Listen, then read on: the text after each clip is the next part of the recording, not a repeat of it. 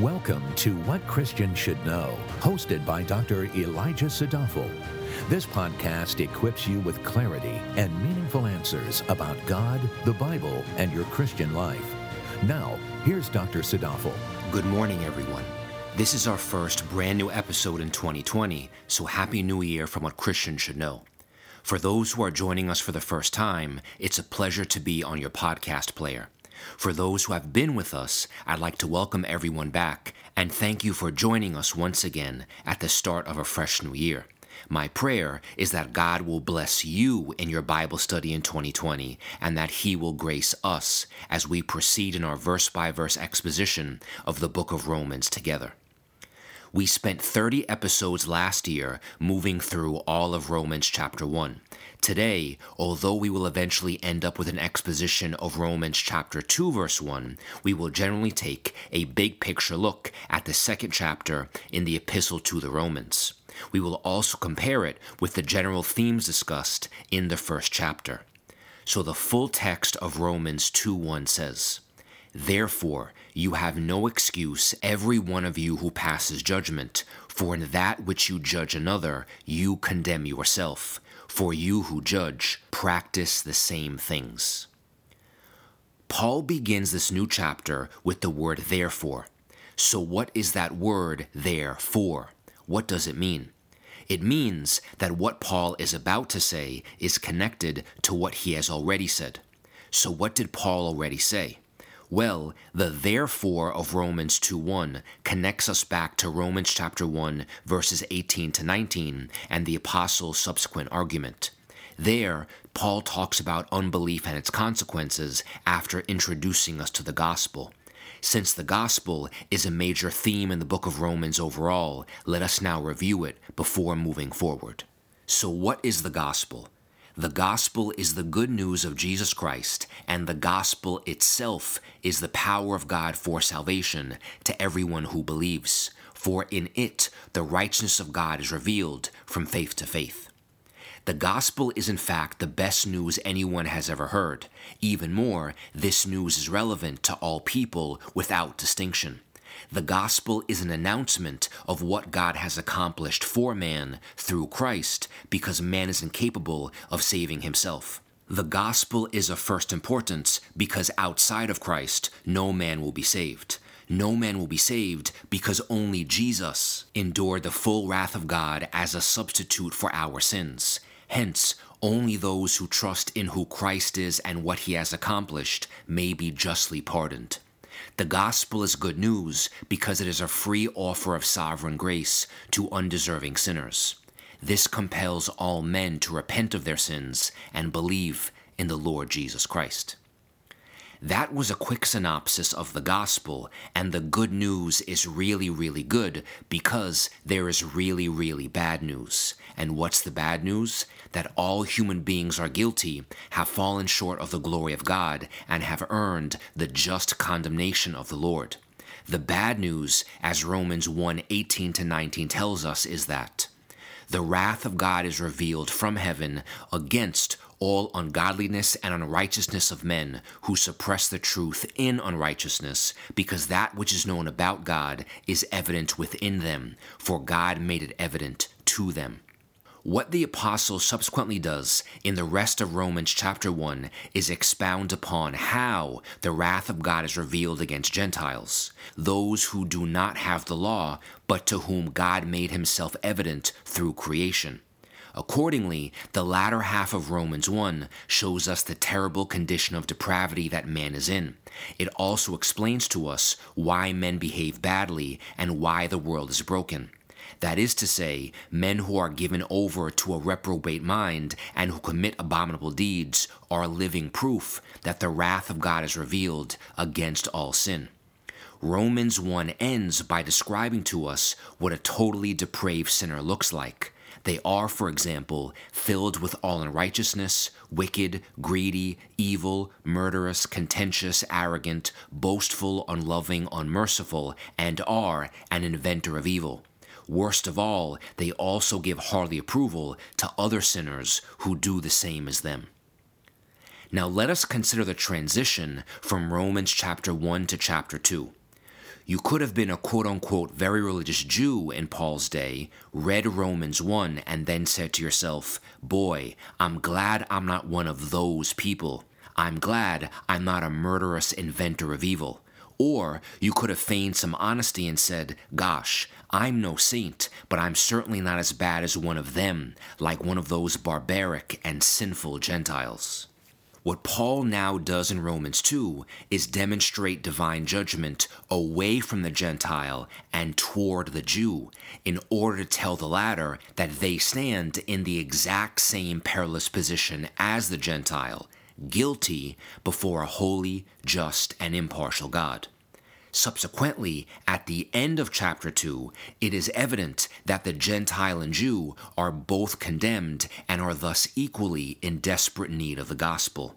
How is the wrath of God revealed against Gentiles without the law? Romans 1 20 to 32 tells. How is the wrath of God revealed against the Jew with the law?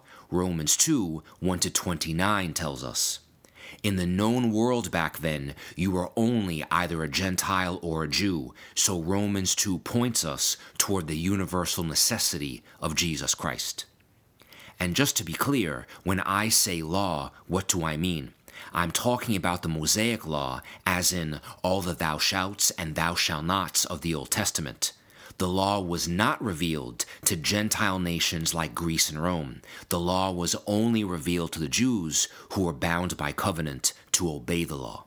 Now, before we proceed and begin an exposition of chapter 2, verse 1, let us take a big picture view of the chapter in front of us. Essentially, Paul begins by making an accusation based on God's perfect scales of justice and then qualifies that judgment in three ways. First, in chapter 2, verses 1 to 11, Paul sets forth the principles that govern God's judgment. God judges according to the truth and according to what a person does, not who they are. This text is biting because Paul writes that, contrary to popular belief, God will not treat the sins of the Jews in a special way. This is because God is impartial. God's justice is perfect and therefore cannot and is not partial. This means the Jew is not safe just because he is a Jew. Second, in verses 12 to 16, Paul explains that God will judge based on the light a person has. Therefore, if someone has a greater revelation from God, this means they have a greater responsibility, not a lesser one. Merely having the law does not make a person safe. It, in fact, makes them more accountable. Third, in verses 17 through 24, the apostle explains that the Jew is guilty because they are in fact condemned by the law. They may have regarded having God's law as an asset when in reality, because there was a gap between profession and practice, the law condemned them. Finally, and fourth, in verses 25 to 29, the apostle explains that the Jew cannot have faith in circumcision. Why? Because external circumcision was no guarantee of God's favor. Because external circumcision is of no value without an internal circumcision of heart. Bible scholars use the word covenantal nominalism to describe the Jewish idea that everyone who belongs to the biological nation of Israel is saved. Paul debunks this idea in chapter 2 in that salvation is a personal issue between one man and God. Thus, in order to appreciate the force of the apostle's words in verses 25 to 29, it should be remembered that the principal ground on which the Jews expected acceptance with God was group salvation based on the covenant with Abraham. The ancient Jews, therefore, rejected the gospel on two grounds. Number one, they thought they did not need salvation, and number two, that the gospel made it possible for the Gentile to be saved, which they hated. All of this helps us to understand why Paul tells his fellow Jews that they cannot have faith in the circumcision. Overall, what we see in Romans 2 is the brilliance of the Apostle Paul under the power of the Holy Spirit to shine ever more brightly. That is, Paul anticipates the arguments a self righteous Jew would make to erect barriers against the gospel.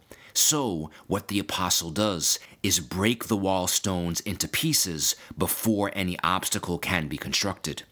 A Jew, or any self righteous religious person for that matter, they could finish Romans 1 but misunderstand it. They could say, None of that wrath of God business applies to me because I'm special. Paul thus says in verses 1 to 11 that God does not have favorites because there is no partiality with God. He judges according to divine truth, and divine truth does not take sides. You are therefore likewise guilty. A Jew could possibly say, But we have the law. But Paul preemptively says, Yes, you have the law, but do you live it? It's not the hearers or the havers of the law who are justified, but the doers of the law, and you have failed miserably to practice what you preach. You are therefore likewise guilty. A Jew could possibly say, But we have the circumcision. We have Abraham as our father and base our faith with God based upon a divine promise. We as a people have the security blanket of the Abrahamic covenant. Paul says in verses 25 to 29 that a real Jew is not one who has their foreskin removed by another person. A real Jew is an individual whose heart is circumcised by God to live the spirit of the law, not the letter of the law. Paul therefore implies that you are therefore likewise guilty.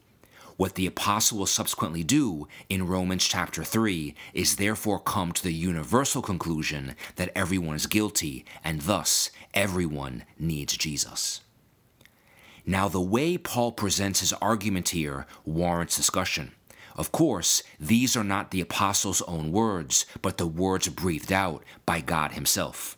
What I'm getting at is cognizant of divine inspiration, why does the apostle present the facts this way in Romans 2? Why does he seemingly dismantle the arguments a Jew could make before they actually make an argument? And I think the simple answer is that the apostle was a Jew and at one point in his life was a hyper religious Pharisee. Paul thus had a very well informed understanding of the Jewish worldview. It is therefore reasonable to conclude that he could intelligently anticipate the Jewish objections to the gospel. As a man who was commanded to preach the gospel, it was therefore fitting for him to persuasively address his audience. I think the other reason the apostle argues this way is that he is in the middle of dealing with the sin problem he is, in essence, continuing his train of thought from the prior chapter and explaining to us what sin looks like and what it does to man's thinking. Sin makes a man's mind depraved and it blinds him to how perilous his predicament really is. Sin hates to admit that I am at fault and will always make excuses for corrupt behavior, even under the guise of religion. Sin delights in the lie that I am okay and will therefore, in desperation, hold on to arguments like, I am a Jew, I have the law, I am circumcised, therefore I am right with God. Sin will hold on to feeble inadequacies like these in order to feel satisfied in the self and not have to deal with the real God. Yes, the Jew of chapter 2 may not be committing the grosser vices of the Gentile in chapter 1, but they are committing the less obvious, more subtle vices that places them in an equally dangerous predicament. In fact, the person Paul begins addressing in chapter 2, verse 1 may outwardly look to be the most religious. They may outwardly play the part very well and be very, very moral. They may seem to be saying all the right things and doing all the right things, and that's the problem. That's the problem because the outwardly moral person who is self satisfied is typically harder to reach with the gospel because they are self contented. Compare this with the person who is obviously evil. They cannot conceal their transgressions and know their standing with the Lord is not right. The moral person may actually believe in their heart that without Christ they are acceptable in the eyes of God. Nothing could be farther from the truth. This, I think, is why the apostle anticipates the objections sin will raise and destroys them with the Lord's unshakable truth. But let's take it one step further into a modern application. In the same way, Paul rebukes a Jew for passing judgment on a Gentile, I also think it would be a mistake for a Christian in the 21st century to read Romans 1 to 2 and then say, Look at all those Gentile pagans.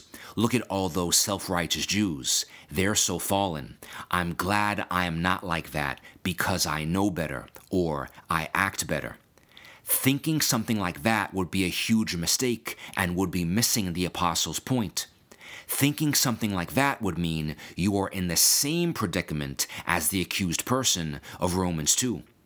You see, it is very possible to misread the first two chapters of this epistle and to arrive at the misunderstanding that there are good guys and bad guys. What Paul is not saying is that there are good guys. There are no people who have gotten it right and who are righteous by themselves. That means no one can say amen to all the just condemnation of all those despicable sinners and therein think that they are okay by comparison. There are no good guys because we are all bad guys. See Psalm 58:3, Isaiah 64:6, Jeremiah 17:9, Romans 3:10 to 11, and 1 Corinthians 2:14. We are all bad guys, and that includes me, and it includes you, because we are all guilty of doing the very same things described in Romans chapters 1 and 2. Our guilt may emanate from gross overt vices, or it may emanate from discreet subtle vices that no one else can see on the outside. Paul says you are just as guilty of doing the very same things. That applies as much to a self righteous first century Jew as it does to a self righteous 21st century Christian. This is why the gospel is of first importance, because imperfect partial people can imperfectly judge one another all day long. But in that scenario, there is no forgiveness, no salvation, and no hope. But when a man comes before Christ with a repentant heart and admits his guilt before God based on his perfect and impartial scales, what that man will find is a gracious judge who is ready to pardon anyone who confesses their sins, repents, and believes. God is faithful and true to redeem that sinner who is now justified. Jesus Christ came to save sinners, not people who are satisfied with themselves. Now that we have a big picture of where we've been and where we are, let us now finally dive into our focus today, Romans chapter 2 verse 1. Again, that text says, Therefore you have no excuse, every one of you who passes judgment, for in that which you judge another, you condemn yourself. For you who judge practice the same things. As we have already discussed, the first word of this verse, therefore, this word in general connects to what the apostle already said in chapter 1, verses 18 to 32. More specifically, therefore relates to the announcement of God's wrath in light of the reality of the knowledge of God. That is, because God's wrath is revealed against all people, and because all people have been given a knowledge of God, the person who judges is therefore without excuse. People judge because they possess a God given sense of right and wrong, proving that right and wrong actually mean something. And if right and wrong actually mean something, when God passes judgment, it is based on more than something. It is based on the ultimate scales of right and wrong. The text says, Therefore you have no excuse, every one of you who passes judgment. You is singular in the original Greek, so who is you referring to? Who is Paul specifically addressing? It's important not to miss that all throughout verses 1 to 5, Paul repeatedly uses you in the singular in contrast to them and they at the end of chapter 1. He therefore changes to whom he is speaking. Now, it's no surprise, I have already given away my thoughts on who you is. You is the Jew. Truly, while it would be impossible to exclude that you refers to a self righteous Gentile, it seems to me that the best interpretation is that Paul is speaking directly to Jews beginning in Romans chapter 2 verse 1. Be mindful that if you do your research, what you will discover is that many commentators and Bible scholars disagree on who the you of Romans 2 1 to 5 is, whether he is a moral person in general or a Jew in particular. In the end, based on the principles we're about to unpack, I don't think this distinction matters tremendously, but allow me to show you how many conclude that you refers to the Jew. What we have to do is look at Romans 2 overall and allow the whole to interpret the part. What the apostle does here is make an indictment against a morally superior attitude in verses 1 to 12. He then qualifies that indictment based on having the law in verses 13 to 16, based on doing the law in verses 17 to 24, and based on the covenant of circumcision in verses 25 to 29 and who is the person who has the law, was covenantally bound by it, and whom participated in the rite of circumcision. It was not a Gentile, but the Jew. And because Paul lays the basis for his accusation in the law and circumcision, it makes the most sense that the second person singular you is the Jew. Even more, since Paul addresses the Gentile previously as plural, they, and now switches to the singular, you, he alerts us to a change of audience. When chapter 2 is interpreted this way, a very interesting contrast develops with the prior chapter. In the former, the text says the Gentiles turned away from God's general revelation in nature, while in the latter, the Jews turned away from God's special revelation through the law. The grand irony here is the Gentile and Jew are not that different at all, in that they are united in their guilt before a holy, impartial God. This helps to explain why, as Paul will go on to say in chapter 4, that it is by faith that enables anyone to escape the wrath of God and be a member of God's family. Therefore, you have no excuse, every one of you who passes judgment, for in that which you judge another, you condemn yourself, for you who judge practice the same things. If we limit the spiritual application of this text to first century Jews, then we are again missing the point. Every one of you applies to every one of us, meaning professing Christians. It is undeniable that no regenerated believer will be condemned and go to hell. See John 3:16, 6:37, and Romans 8:1. It is also undeniable that God is a God of truth and he will not be mocked. Galatians 6 7. This means it is perfectly just for the Lord to chastise and correct one of his own right here and right now. A Christian therefore invites chastisement on himself when he judges and looks down on others for the same things that he is doing. Yes, the professing Christian may not have sunk down into extreme moral vices, but they may have fallen into religious elitism and spiritual self righteousness because Jews, and therefore nominal and professing Christians, have a greater knowledge of God's truth, they are now more accountable to it and more inexcusable when they judge others. See James chapter 3 verse 1. In what we've discussed so far, we have seen that those who self righteously judge others condemn themselves. The question now is why? The answer can be found in the second half of Romans 2:1. For in that which you judge another, you condemn yourself, for you who judge practice the same things. So the reasons why the person is condemned is twofold. Number one, by condemning, they admit that some things are wrong, and because they do the same things, the accuser is guilty. And number two, the accuser has inaccurately assessed their own moral standing and gauged themselves to be in good standing when in fact they are in bad standing. They think they are better off than others when in actuality they are in the same predicament. They are therefore not only wrong in judging the moral standing of others, they are also wrong in assessing their own. The depraved Gentile of Romans 1, who lives in open sin, heartily approves of the evil in others. The depraved Jew of Romans 2 hides under the veil of religion and disapproves of the very sins that they are in fact committing. In fact, if we look back to the Old Testament, what's recorded in God's book is overwhelming evidence of immoral behavior not against Gentiles, but primarily against the Jews. The catalog of indictments runs from Genesis through Malachi. The point is that all have fallen short of the glory of God. Romans 3:23. The final clause of Romans 2:1 talks about what a person does. It talks about how a person lives. It says, "For you who judge, practice the same things."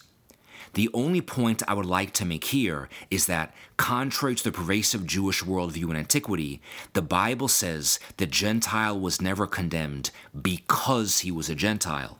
He was condemned because of what he practiced. In the same way, the Jew was never safe as a function of who he is. He too was condemned because of what he practiced.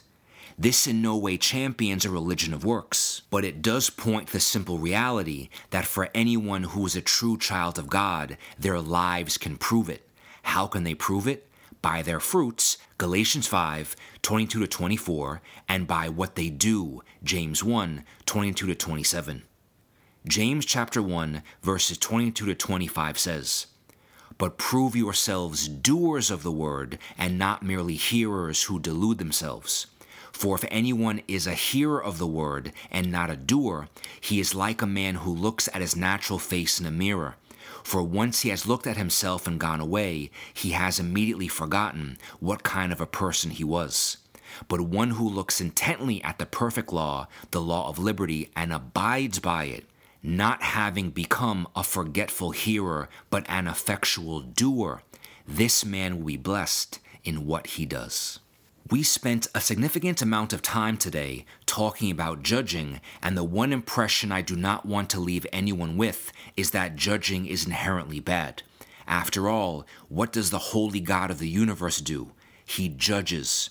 See Deuteronomy 32:4, Ecclesiastes 12:14, and Hebrews 10:30. What did Jesus do in John chapter 8, verses 44 to 45? He judged the Pharisees and called them of their father, the devil. What is the Apostle Paul doing in Romans chapter 2? He's judging religious hypocrites. He's passing judgment based on God's standard to convict everyone, including himself. The point is that divine judgment based on divine truth is always perfect, but human judgment is never perfect. The point is that judging in and of itself is not sinful, and what the Bible commands us not to do is to judge hypocritically or have a spirit of judgmentalism. It is never our standards, but God's standards which are ultimately true. This is the thrust of what Jesus said in Matthew chapter 7, verses 1 to 5. That text says, Do not judge so that you will not be judged, for in the way you judge, you will be judged, and by your standard of measure, it will be measured to you. Why do you look at the speck that is in your brother's eye, but do not notice the log that is in your own eye? Or how can you say to your brother, Let me take the speck out of your eye, and behold, the log is in your own eye? You hypocrite! First take the log out of your own eye, and then you will see clearly to take the speck out of your brother's eye. As Jesus says in John 7:24, do not judge by appearances, but judge with right judgment. So, for example, take the case of the prophet Nathan, where he confronted King David with his sin of adultery in 2 Samuel chapter 12. There, the prophet made an implicit judgment that adultery is wrong, and it is. But Nathan did not use his own scales to make that call. He relied on the word of God. And the prophet did not rebuke his king and then say, I'm better than you. God used his prophet to rebuke his king so that the sinner could come to repentance. Biblically speaking, judging never has a human focus, it is always God focused. What this all means, practically speaking, is that whatever truth we know, we must live it. There cannot be a separation of doctrine and life. knowing much but doing little means absolutely nothing. It means absolutely nothing because the devil has perfect doctrine and knows more Bible than you and me combined. He just never lives it. True judgment is always impartial and based on divine truth, and what is true forever is the Word of God. Now that we are at the end of our verse, let us stop here and reflect. What is the big thrust of the apostle's words in Romans chapter 2 verse 1? What he is saying is that self-justification is no justification at all. What he is saying is that religiosity or morality is no excuse. He is saying that being publicly good will not spare you from the wrath of God. Indeed, a presumably moral man cannot declare himself innocent by condemning others. The fact of the matter is, people do not like looking at themselves because they do not like what they see. It's much easier to look down on someone else. The real life issue, then, is that people have an innate tendency to pass judgment on one another. It's almost a reflexive part of our humanity. Whether we're people watching on the sidewalk, meeting someone new at work, or approaching a stranger on an evangelism crusade, people cannot help judging other people. But what possible gain is there if imperfect people imperfectly judge one another? We will only reveal just how imperfect we all are and by arguing from the lesser to the greater, if a moral man is condemned by human standards, then how much more is he condemned by divine standards? The message is therefore clear I am not okay, you are not okay. No one is okay, which is why we must turn to the Savior who knows we are not okay and who offered us a way of salvation anyway.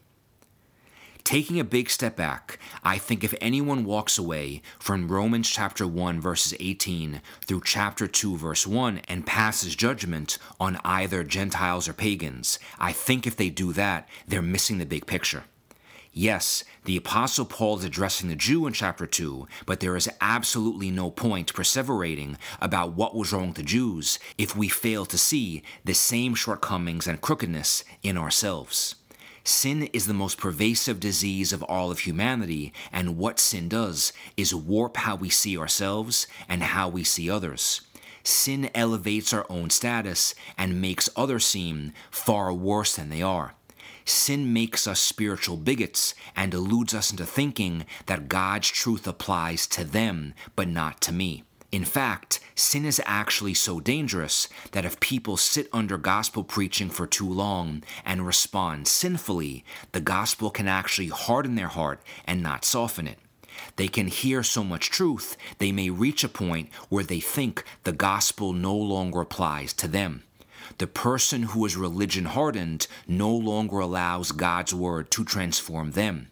They merely search the scriptures to confirm their own carnal ideas. This is a person who is the prime example of a Pharisee. They are so self satisfied that they are beyond correction and legitimize their hypocrisy in the name of the Lord. The subtlety of sin persuades us to think that we can always point a finger at others and never examine ourselves. But the reality is, no one is in a special category. We are all fallen. This is why the gospel is of first importance. All of this goes back to a core idea of the Christian faith and of Romans in general justification by faith alone. There is always something in sinful man that wants to contribute something to his salvation. His bloodline, his works, his prayers, his circumcision, his denominational affiliation, his moral living, his theology, or his condemnation of those who are unworthy. But the righteousness of God is neither revealed based upon who you are or what you have done. It is revealed based upon who Christ is and what Christ has done. Is this not what Romans chapter 1 verses 16 to 17 says? For I am not ashamed of the gospel, for it is the power of God for salvation to everyone who believes, to the Jew first and also to the Greek. For in it the righteousness of God is revealed from faith to faith, as it is written, But the righteous man shall live by faith. A man will run away from the doctrine of justification by faith alone whenever he wants to run away from the perfect work of Christ. He does that because he wants to play a role in salvation.